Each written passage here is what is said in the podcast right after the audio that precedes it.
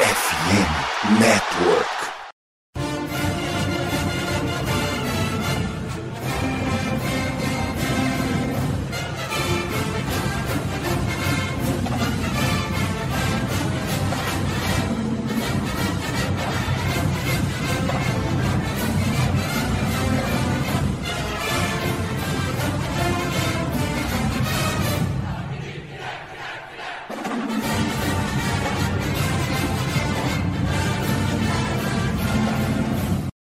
Saudações, amigos! Saudações, fãs de esporte! Saudações, fãs dos esportes universitários!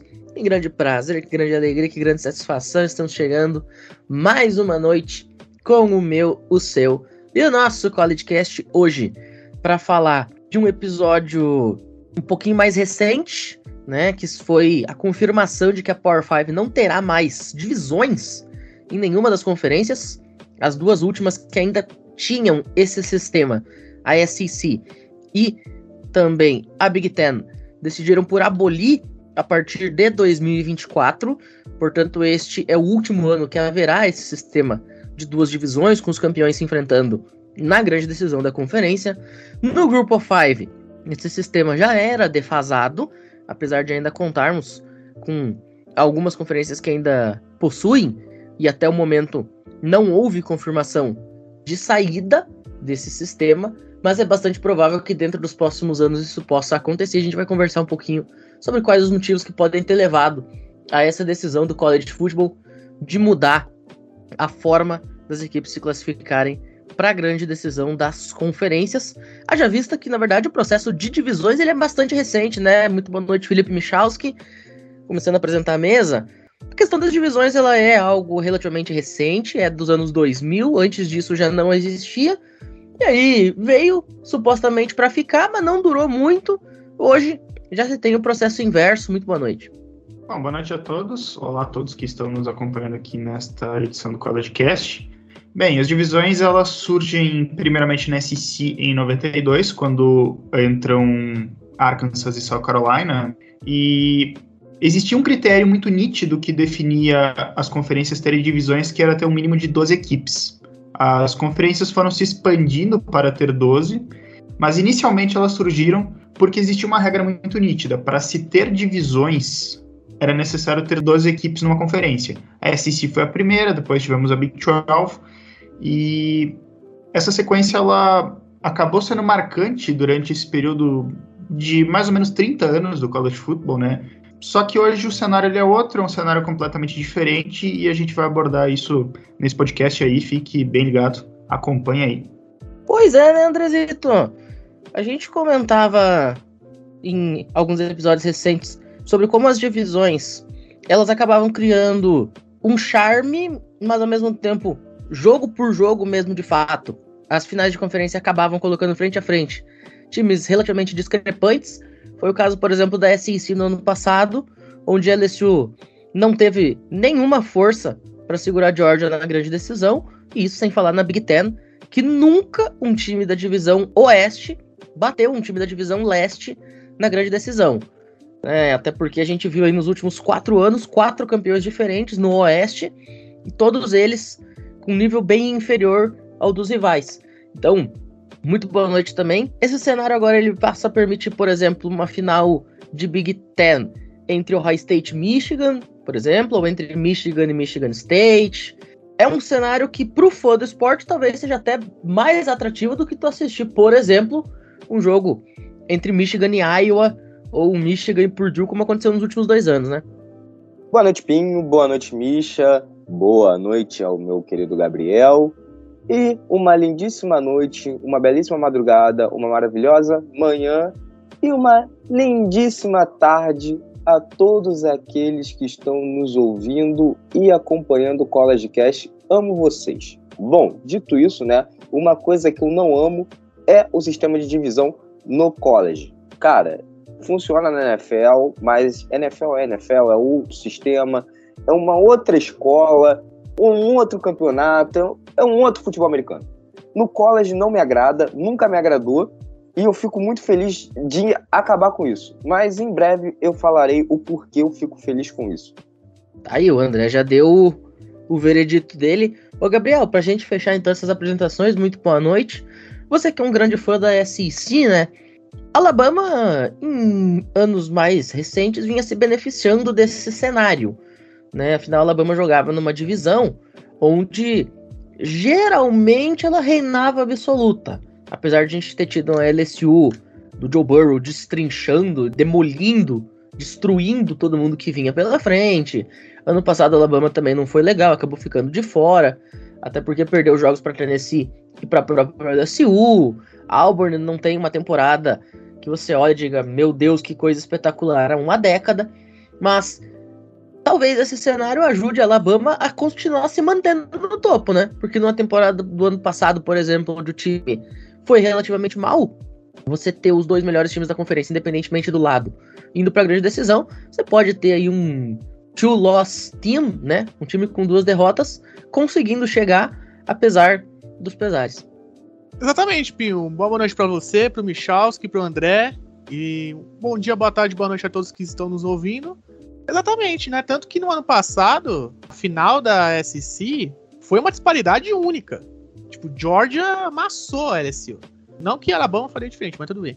E eu concordo com o André sobre acabar as divisões, porque a gente, não só na SEC, mas na Big Ten, por exemplo, pô, quem não queria ver um Ohio State Michigan decidir uma conferência?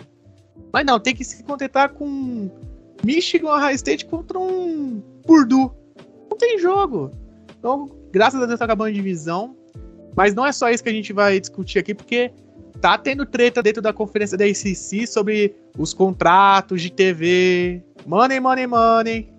É, o bicho tá pegando fogo essas últimas semanas aí do college football. Foram bastante agitados nos bastidores. A gente vai tentar falar hoje um pouquinho aqui sobre esses dois cenários.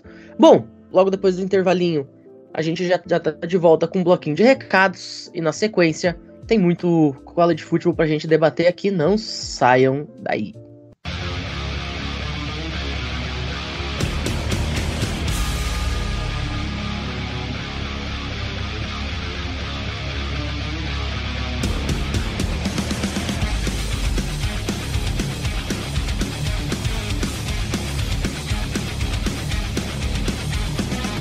Bom, senhoras e senhores, nós estamos aí no mês de junho, gravação oficialmente na quarta-feira, dia 21, são agora 23 horas 18 minutos, para ser bem exato. E a gente chega mais uma vez para falar da Esporte América, sabe por quê? Porque antes a gente fazia de graça, né? Por contrato a gente era obrigado a falar. Só que agora a gente tá ganhando dinheiro. É, senhoras e senhores. O CollegeCast, ele tá começando a ser rentável. E aliás, é claro, que a gente não ia ser egoísta e ficar com isso pra gente. Afinal, a gente só tá ganhando alguma coisa porque vocês estão nos ouvindo, né? Senão a gente ia ser só quatro doidão, 11 horas da noite, falando besteira pras paredes. Então, o CollegeCast ele chega para agradecer a todo mundo que tira esse tempinho para nos ouvir e ajuda a criar essa compensação por meio de dois games que vocês estão convidadíssimos a participar, tá?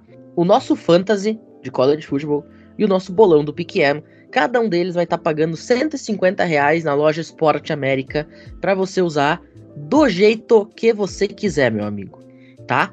Então não marca bobeira, já vai lá no arroba o no Instagram ou no Twitter, chama na DM, diz assim, ó, oh, quero participar do Fantasy, ou quero participar do bolão, ou quero participar de ambos, já vai estar tá concorrendo aí para esses dois super prêmios na Esporte América. Quem sabe, já pensou se você joga os dois e ganha os dois, meu filho? Você chega em dezembro com trezentão na sua conta para comprar uma jersey, para comprar uma camisa, para comprar um boné, para comprar um gorro, para comprar qualquer coisa da sua franquia favorita. Que coisa espetacular. E ó, já fica atento, hein? Além de ser a única loja do Brasil oficial da NFL, licenciada pela NFL para distribuição de jerseys, tem também tem muita coisa legal sobre a NBA. Tem uns bonés. Vou confessar, inclusive, eu tô namorando um boné no Milwaukee Bucks, que é uma coisa espetacular de maluco, tá? Tem muita coisa de MLB, tem coisa do futebol americano aqui do Brasil, tem coisa de hockey na NHL, enfim. Então acessa lá, esporteamerica.com.br, esporteamerica.com.br ou vai na descrição do episódio aí embaixo. Já conhece a loja, dá uma olhadinha, já faz a sua comprinha e se inscreve também nas nossas ligas. Quem sabe você tem a oportunidade aí de deixar o CollegeCast arcar com um pouquinho desse seu custo em retribuição ao que vocês têm feito pela gente, hein? Então fica aí a dica. Logo depois do intervalo a gente está de volta e sim para mergulhar no mundo das divisões que já não são mais uma realidade entre nós. Não saiam daí.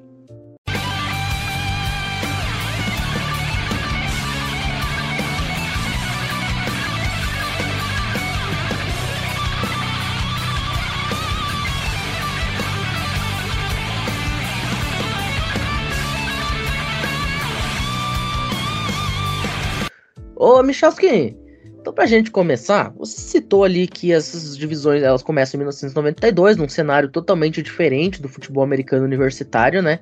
E convenhamos que até por volta aí de 2012, 2013, até 2015, elas faziam muito sentido, né? Afinal, você tinha praticamente todas as conferências da Power 5 tendo divisões nessa época e gerando grandes jogos, valendo vaga em playoff, né, como foi o caso da SEC em 2021, onde Georgia e Alabama jogavam por quem seria o número um do chaveamento.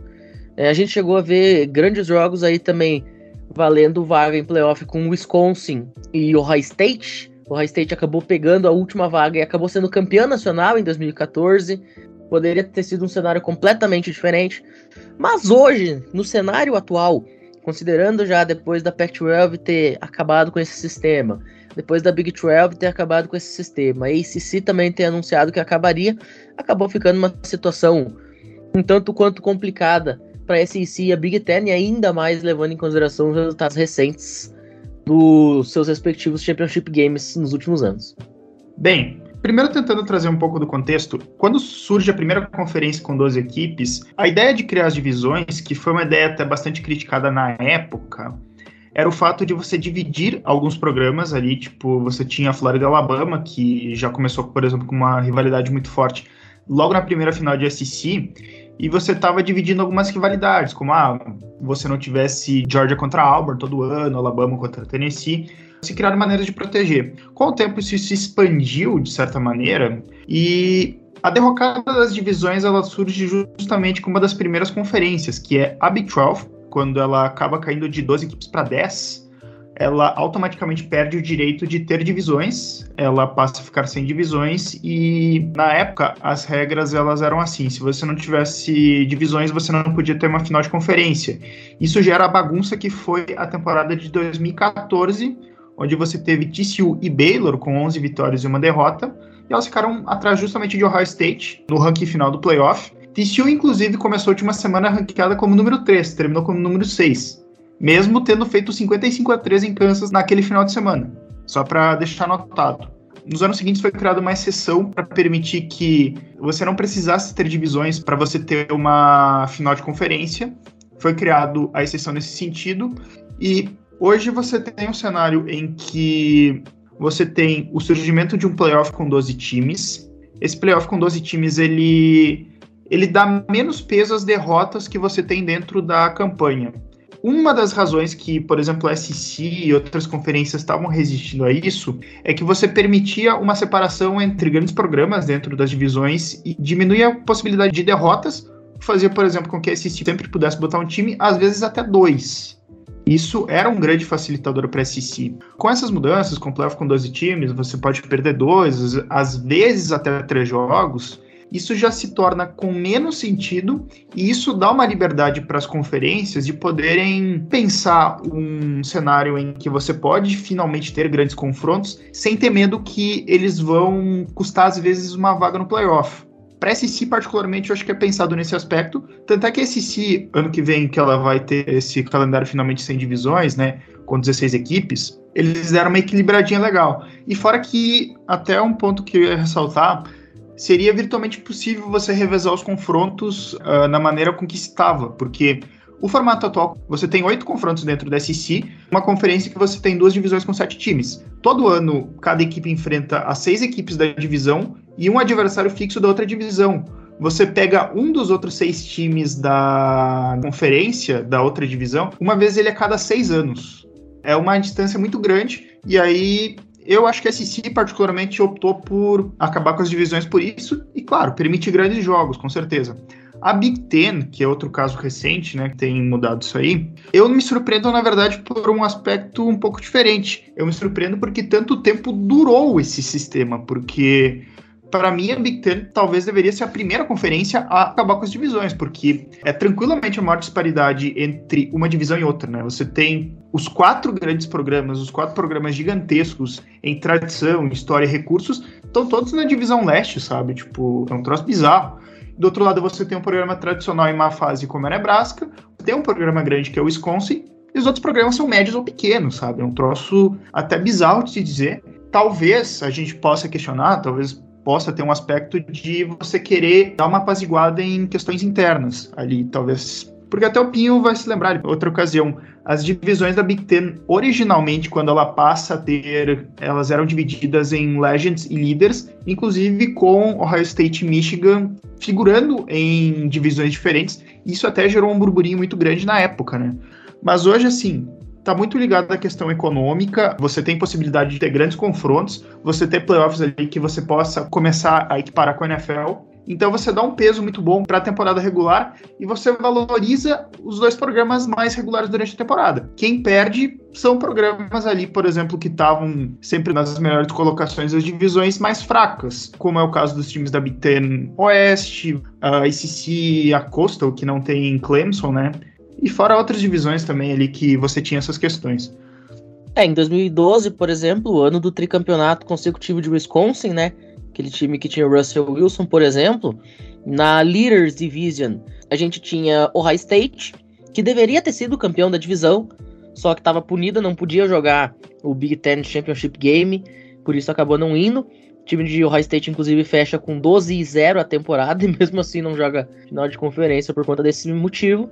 A gente teve Penn State, Wisconsin, que acabou indo fazer a final de conferência, Purdue, Indiana e Illinois.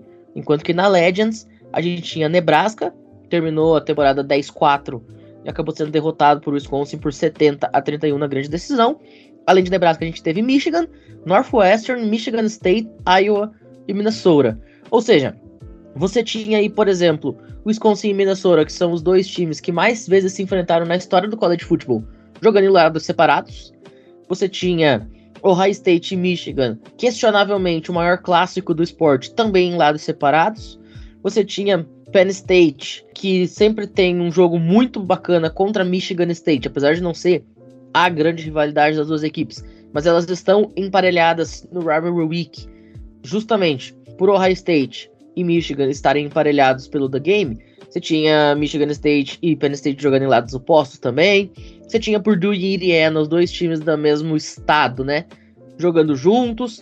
Mas em compensação, você tinha Northwestern e Illinois separados. São times muito próximos. Illinois de Champaign, Northwestern de Chicago. Então, na verdade, a Leaders e a Legends não fazia o menor sentido. Essa questão muda com a East e a West geograficamente fazia sentido, mas aí você gera a questão que o Michalski bem comentou, né, da falta de competitividade em um dos lados e do excesso de competitividade em outros.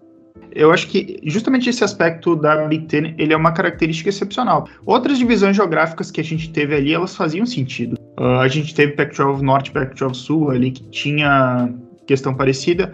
A SC, às vezes, pendendo para o lado leste, às vezes para o lado oeste. Foi uma particularidade da Big Ten, assim, eu acho que uma infelicidade. No aspecto de divisões, eu acho que a Big Ten não teve o que fazer. Eles tentaram organizar ali da maneira bagunçada que tu citou ali no início, mas acho que não colou, né? Principalmente com a torcida. Agora, já que o Michalski comentou sobre a SEC, o André, a SEC ela já teve um sistema um pouquinho menos bagunçado, mais focado no divisional, mas respeitando as rivalidades, né? Tanto é que permite, por exemplo, Auburn e Alabama, Alabama e LSU, ok. Deixa, por exemplo, Tennessee em lado oposto de Alabama, mas você protege esse confronto, que ele acontece todos os anos, então essa questão da rivalidade acaba sendo um pouquinho apaziguada. Você mantém Georgia ainda conseguindo jogar com Tennessee todos os anos. Enfim, a SEC ela consegue fazer um sistema que respeitava toda essa questão de rivalidade. Flórida e Georgia também é uma rivalidade importante.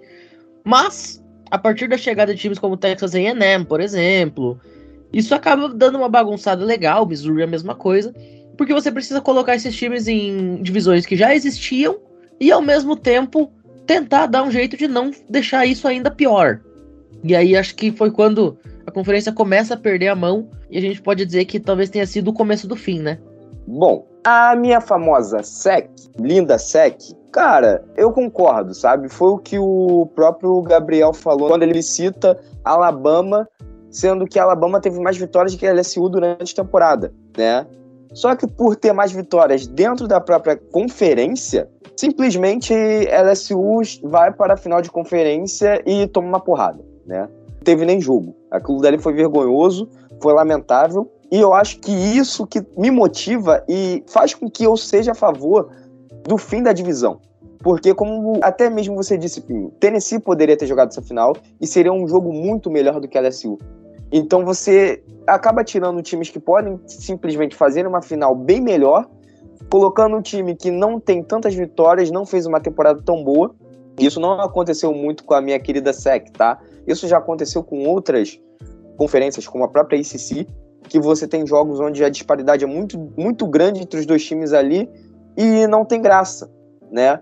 Diferentemente de quando tem conferências onde você tem ali o melhor ranqueado contra o segundo melhor ranqueado, que são os dois times que realmente são os melhores da conferência, se enfrentando numa final de conferência e fazendo um jogo muito disputado. Volto a repetir, a própria SEC no ano passado foi um erro, né? Foi um vareio na final Vou dar logo o gancho aqui e falar sobre a ACC também, que foi um jogo onde Clemson passou o carro contra North Carolina. E North Carolina não foi nem o terceiro melhor time da conferência.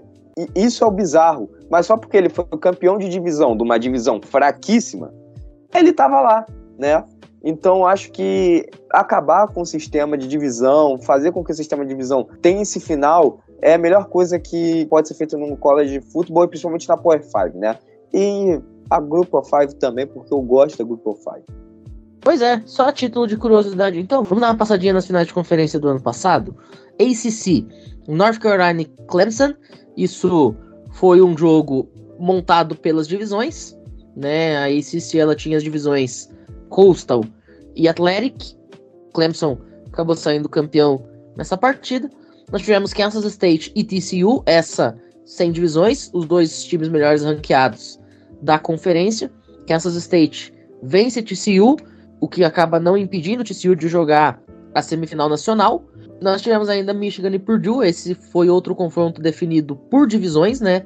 Purdue pelo lado oeste e Michigan pelo lado leste da Big Ten. Michigan não tomou o menor conhecimento de Purdue.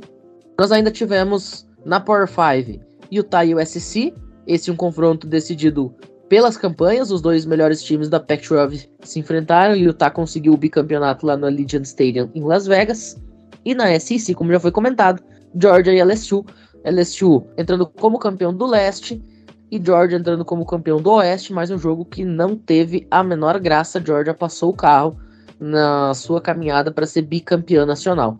Ou seja, a gente percebe aqui que as três finais que nós tivemos montadas pela divisão nós tivemos três jogos bastante desequilibrados, né, Gabriel?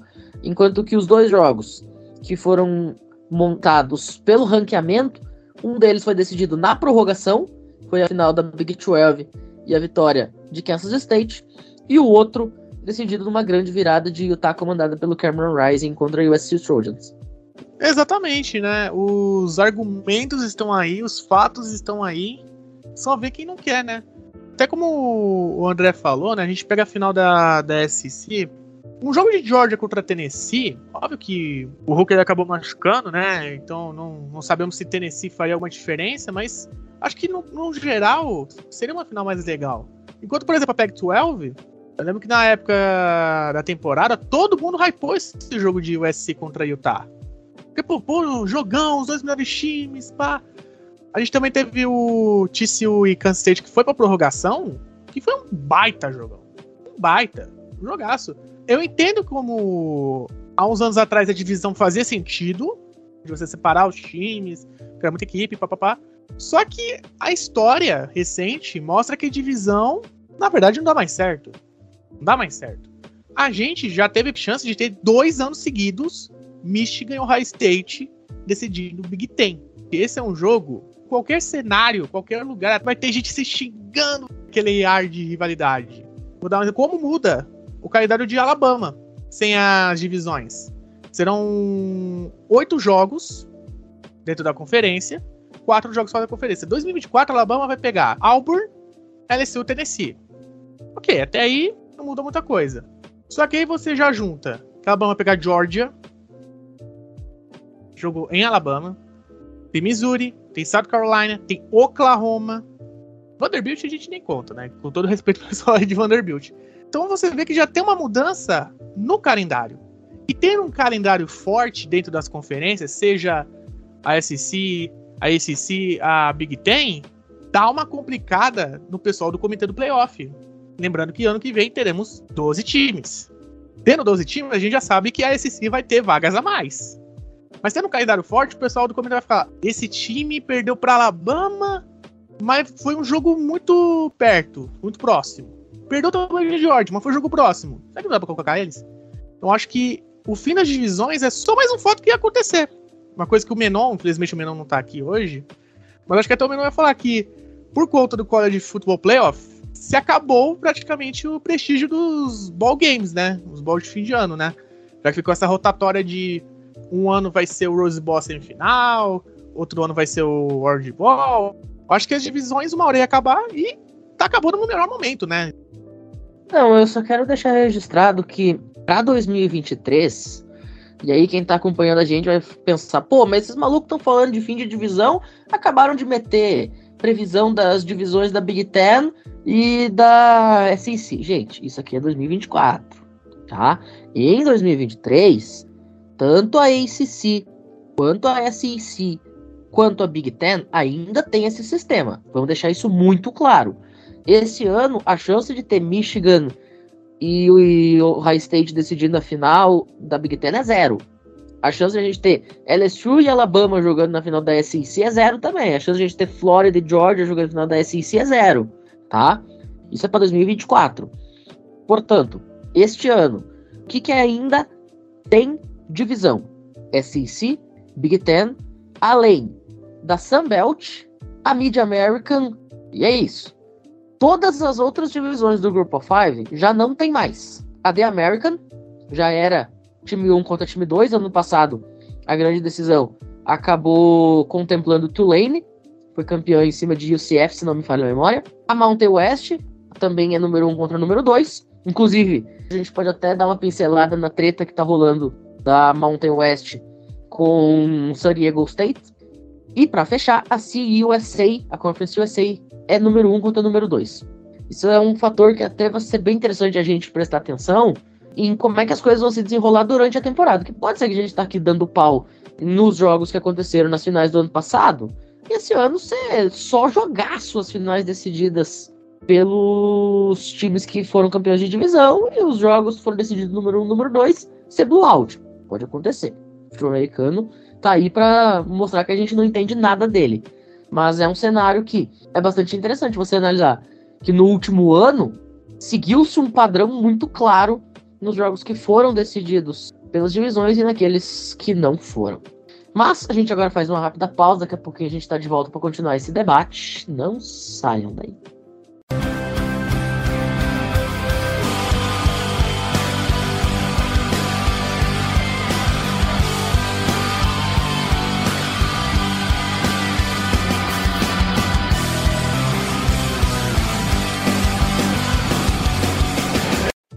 Quero trazer agora essa discussão que o Gabriel pediu pra gente abordar lá no grupo sobre a ACC, porque a ACC, além de ter sido a primeira das Power Fives a anunciar o último ano das divisões, foi seguida depois por SEC e por Big Ten, a ACC está passando por uma crise diplomática, né, senhoras e senhores, na qual tem pelo menos sete times ameaçando pedir para sair, né, uma cena clássica aqui do filme Tropa de Elite, pede para sair, Pede pra sair!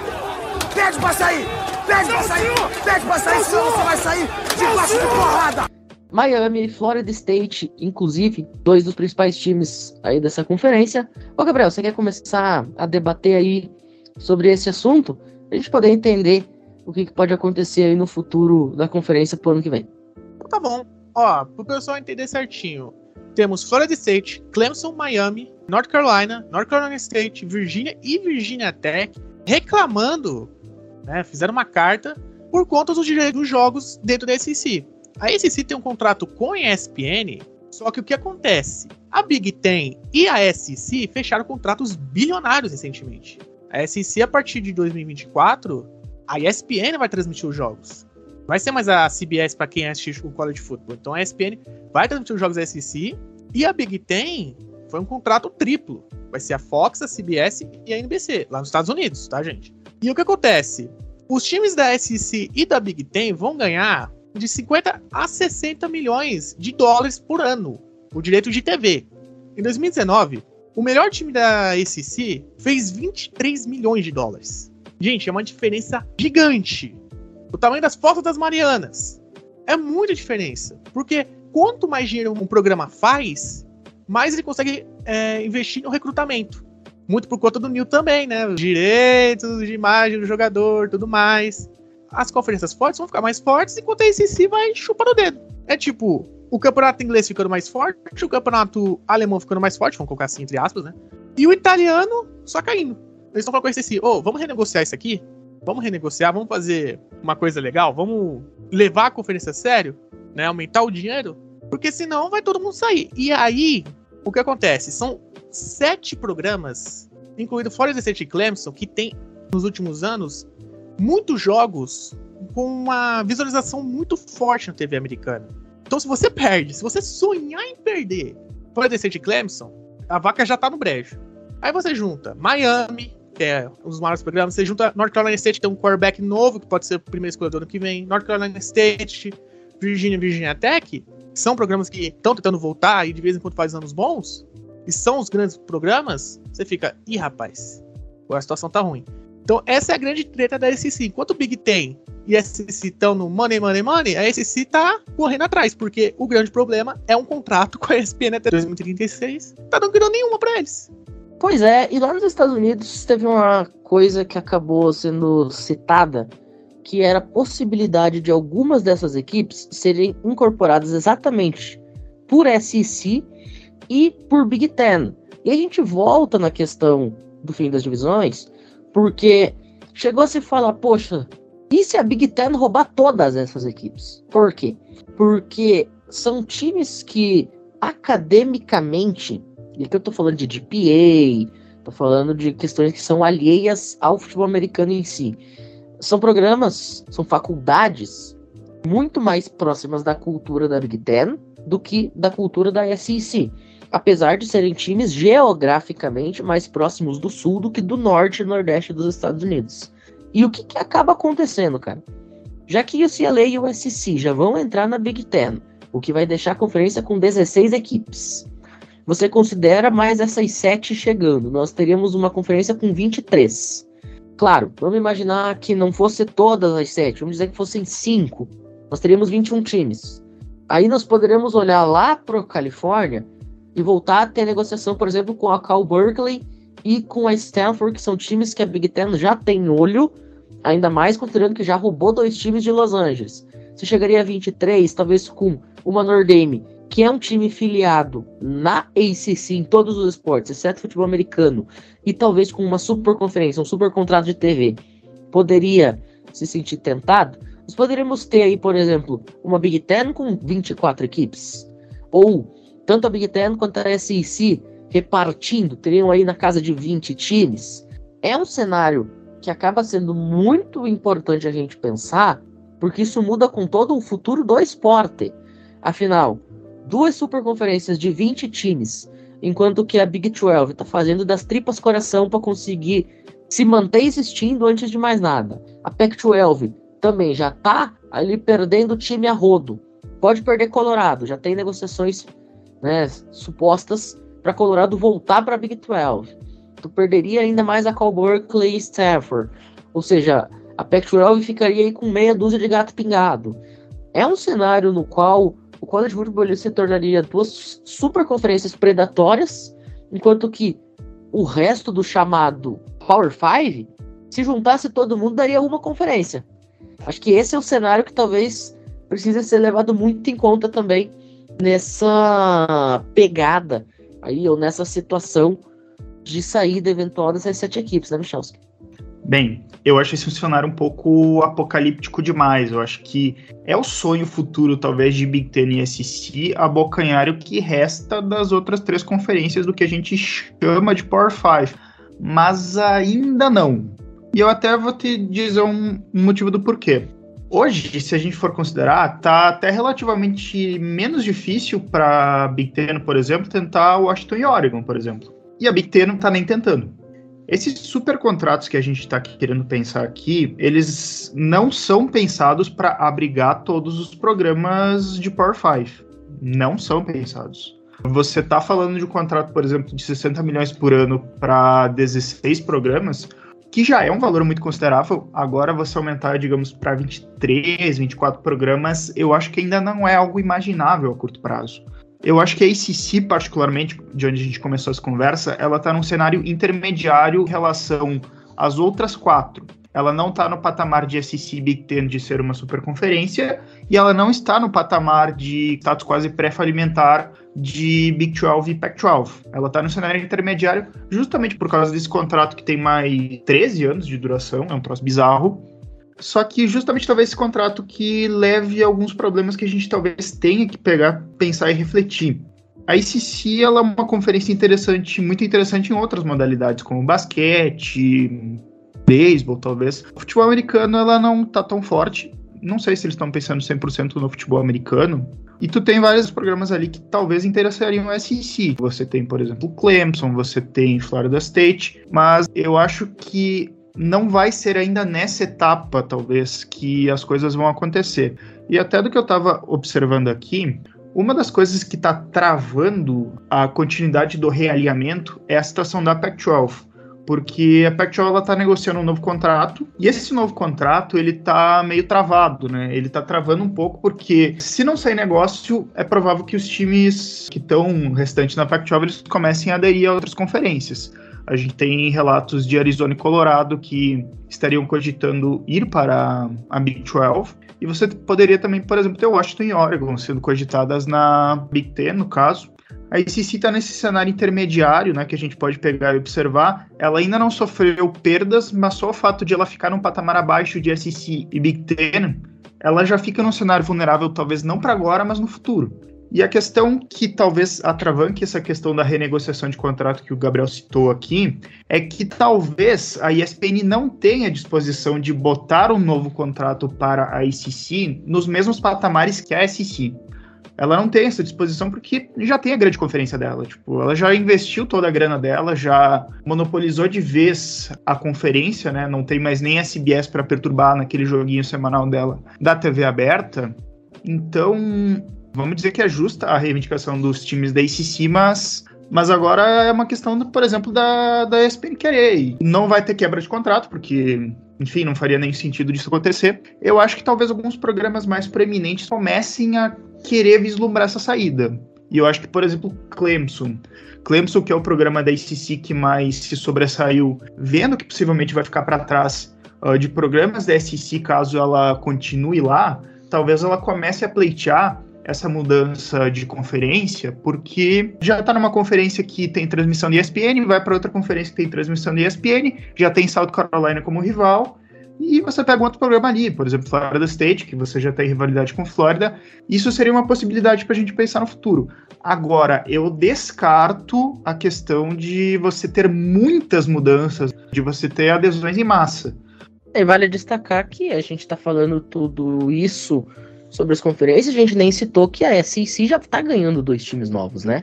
Que são Oklahoma e Texas. Vão fazer suas últimas duas temporadas na Big 12 em 2023.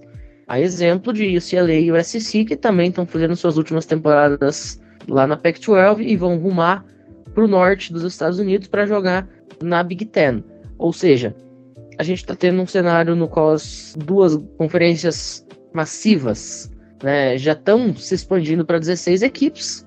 E aí você pode ter esse cenário no qual apareça aí uma briga entre elas para ver quem consegue adicionar esses times que possam eventualmente dar sinais de abandono.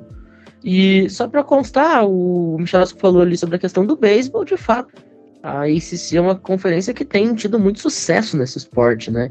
Fica aqui o registro que no dia 22, que inclusive está começando neste momento na gravação, né? São agora exatamente meia-noite do dia 22, quinta-feira, acontece hoje o jogo derradeiro, o jogo decisivo da College World Series entre LSU e Wake Forest. Quem ganhar vai para a grande decisão, quem perder tá fora vai decidir aí a College World Series, o vencedor dessa partida contra a equipe da Florida Gators. Vamos ver aí toda a sorte do mundo para as duas equipes, quem sabe aí se podendo chegar na grande decisão. André? É, Pinho, a verdade é que Florida State já tá já olhando já para quem tá chegando, né? Florida State começa com essa confusão toda, depois de um contrato onde o próprio Michalski e você mesmo falaram, faltam 13 anos para esse contrato se encerrar e agora no meio, simplesmente do nada, resolve causar um burburinho, um reboliço, uma confusão total, né? Florida State sabe que a situação vai começar a ficar muito favorável para a ICC, né? E aí, como o próprio Michalski também falou, e a gente já conversou isso em episódios anteriores, né? Inclusive, a gente teve um episódio somente sobre isso, sobre a, o fim da Pac-12, que eu ainda afirmo, a Pac-12 vai acabar. Em algum momento, a Pac-12 vai acabar. Ela não vai conseguir sustentar os times que vão sobrar por lá. É impossível. É impossível você ter um jogo que te tenha vontade de assistir, que é, sei lá, de Oregon State, né? Ah, mas talvez tenha Colorado. Cara, o Colorado vai embora já já. Ainda mais se der certo com o Daniel Sanders, daqui a pouco alguém vai lá e abocanha Colorado e fala assim: olha, a gente aqui tá querendo você numa conferência mais forte, porque você não quer participar e tal, ganhar mais dinheiro, ter jogadores com maiores chances de ir pro draft, né, numa posição alta do draft, automaticamente você tem opções de recrutar jogadores melhores e assim se transformar num grande programa. E Colorado vai aceitar, né? Florida State já tá já pensando no futuro. Dito isso, né, volto a repetir, a Pac-12 vai acabar e a ACC vai engolir todo mundo. Abraço. Ô, Gabriel, a treta tá grande lá na Califórnia, né? San Diego State enviou uma carta oficial para Mountain West solicitando, né, ou expressando o desejo de deixar a conferência. E o pessoal lá da Mountain West não gostou muito. A conferência pede, por regra, valor três vezes o payout anual da instituição como taxa de saída, o que hoje, no padrão de San Diego State, significaria 17 milhões de dólares. Mas tem uma cláusula muito interessante. Isso se ela for paga até dia 30 de junho.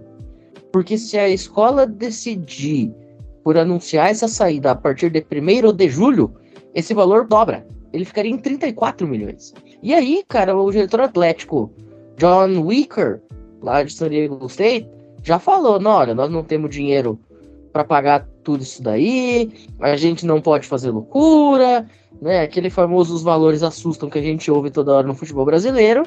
E aí ficou esse impasse. San Diego State claramente deseja sair, se for possível, para 2024, melhor ainda, mas os caras não querem abrir o bolso né, e pagar um valor que, como eu falei, é três vezes o payout do programa no ano. Realmente não é troco de pinga que a Mountain West está solicitando aqui. E isso acaba se tornando uma bola de neve, com perdão trocadilho, a gente está falando de neve na Califórnia. Mas enfim, você que foi o cara aí que, inclusive, estava comentando sobre isso lá no grupo também, quer dar a sua opinião sobre esse cenário. E vamos combinar que San Diego State nos últimos anos vem sido um time muito importante, não só no futebol americano, com participações consecutivas em Bowl Season e títulos da Mountain West, mas é um time que fez um March Madness muito bom. E aí, você já tá ali no território da Pac-12, a Pac-12 precisando repor times que perde.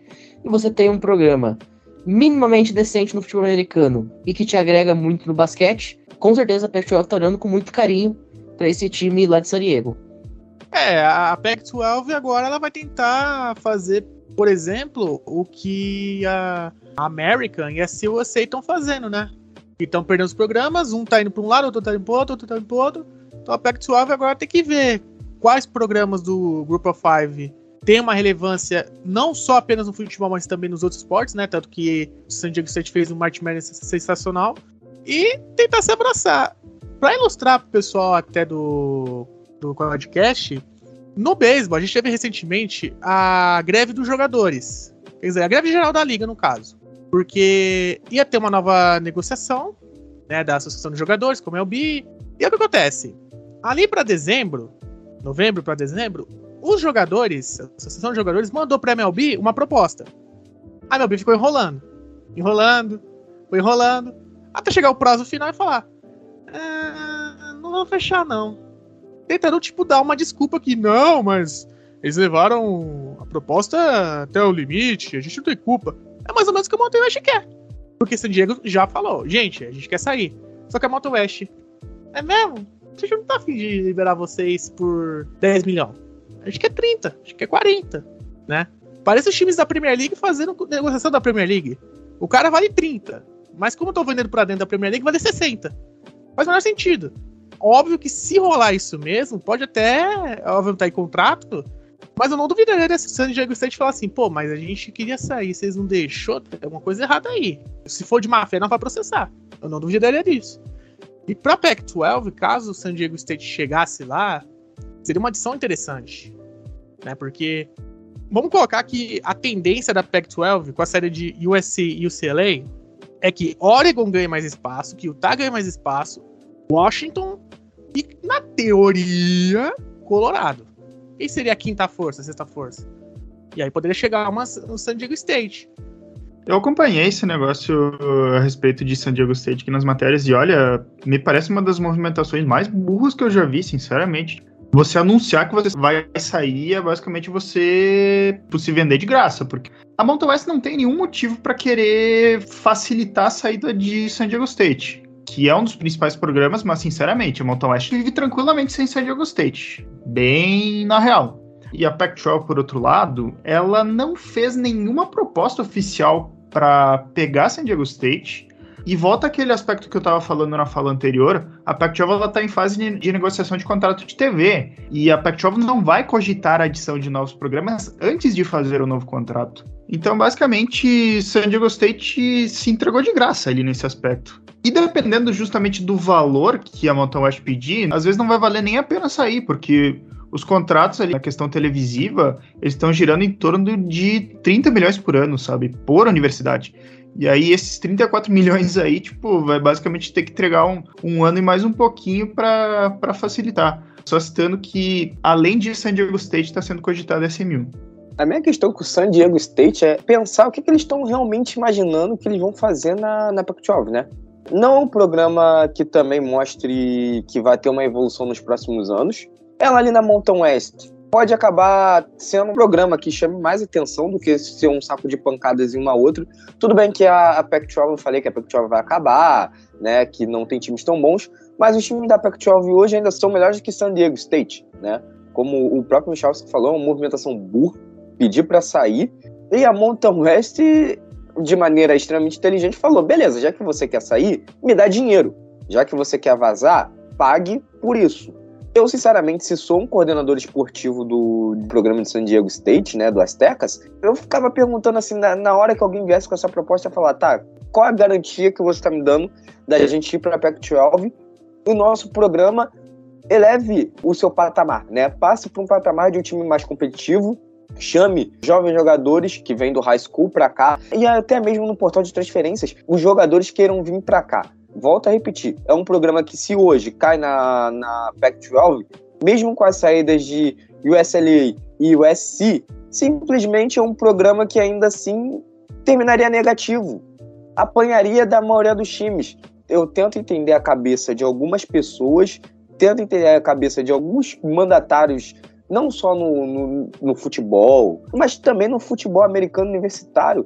Coisas que não fazem sentido, coisas que são bizarras. E volto a repetir: se for para Pac-12, vai ser mais um time que vai tomar pancada e depois eles vão pensar na besteira que fizeram. Aí o que vai acontecer? Vai lá para Grupo 5 tomar porrada também. Eu só discordo da argumentação que San Diego State seria saco de pancada, porque esportivamente, nos últimos anos, San Diego State ganhou vários jogos contra times da Pac-12. E com mais recursos, eu acho que seria um programa competitivo. Se fôssemos comparar, eu acho que talvez a gente poderia comparar com Utah. Utah também um programa de Mountain West, que na primeira temporada sofreu, mas depois conseguiu se estabilizar muito bem, até vencer duas vezes seguida a Pac-12. Não acho que seja esse o aspecto. O que eu acho burrice é pelo aspecto de negociação. Você anunciar uma saída sem sequer ter como garantia de que você vai entrar na Pac-12 e sem você saber se a Pac-12 ela vai existir ainda por cima daqui a dois anos, por exemplo, para mim me pareceu burrice, porque a Pac-12 não tem nem contrato fechado. Pode ser que a conferência desapareça, desapareça do mapa. Além de Utah, outro time que também veio de Group of Five para se tornar um time importante nos últimos anos foi TCU, né? E se coloca muito fortemente no cenário. Eu concordo contigo, viu, Michalski? Enquanto o André falava, eu tinha na minha cabeça exatamente que era o mesmo cenário de Utah alguns anos atrás.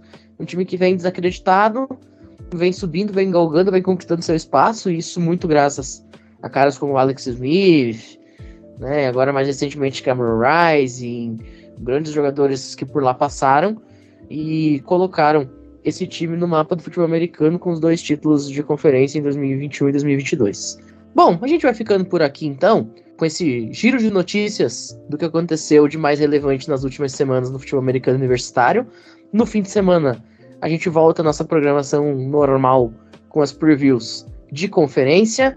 Tem também um episódio extra sendo preparado aí para repercutir a grande decisão da College World Series, com grandes amigos meus aí do Entradas Extras, né, Natan, João Oliveira, enfim, rapaziada que quem escutava o Rebatida Podcast no ano passado vai conhecer. Então também fiquem ligados em tudo que está acontecendo em Omaha, grande decisão da College World Series, o último dos grandes eventos de esportes universitários neste ano, né? Afinal, já passou March Madness, já passou o College Football Playoffs, já passou também as finais do hockey. Então a College World Series chega para ser o último grande momento o último dos grandes esportes, a última das grandes modalidades dos esportes universitários a se fazer presente. Andrezito, muito obrigado, muito boa noite. Nos vemos no fim de semana. Até a próxima. É um prazer estar com vocês, é um prazer falar sobre futebol americano universitário, é um prazer debater sobre as coisas que acontecem né, no nosso ambiente de trabalho, ou seja, no futebol americano universitário. Eu estou morrendo de sono, para quem não sabe, mas é prazeroso falar com vocês e até o final de semana. Bye bye. É, começa a chegar aí meia-noite e vinte. Começa a ficar meio complicado, né, Gabriel? Mas é isso. Mais um programa nos livros. Estamos de volta no fim de semana. Valeu, Pinho, André, Michalski, a nossa audiência. Ô, Michalski, muito boa noite também. Nos vemos no próximo episódio. Sempre legal a gente poder trocar essa ideia aí os episódios de discussão, de debate. A gente passa a semana inteira debatendo no grupo, mas trazer aqui também para as ondas das plataformas é muito legal. Muito obrigado por ter essa oportunidade para poder falar. Obrigado, Gabriel. Valeu, André. Valeu, Pinho. É muito bom poder falar desses assuntos, sabe? Debater a questão da política interna, que acho que as pessoas também querem saber, né? Porque o esporte universitário também tem a sua dinâmica, né? Acho que as pessoas tem o direito e o dever, né, de saber como é que as coisas funcionam. E valeu aí, até a próxima. Tchau, tchau. É isso. Recadinhos de fim de programa, você pode apoiar financeiramente o Qualicast caso deseja, pelo meio do Pix, qualicast2021.gmail.com. Lembrando sempre que você pode e deve se inscrever nas nossas ligas de fantasy e de bolão por meio das nossas redes sociais, arroba o CollegeCast no Instagram e no Twitter. Cada uma delas pagará 150 reais de premiação via voucher na loja Esporte América. E é óbvio que se você vai ter o trabalho de procurar a gente nas redes sociais, você já deixa lá o seu follow, já segue a gente para poder receber aí as atualizações de episódios novos. A gente está dando uma repaginada, perdendo trocadilho nas nossas páginas, nessas redes sociais. Estamos colocando a galera aí para poder cuidar e deixar lá mais ativo para vocês. De tudo isso, a gente vai ficando por aqui. Muito obrigado a todo mundo que ouviu a gente até este momento. E até a próxima. Valeu!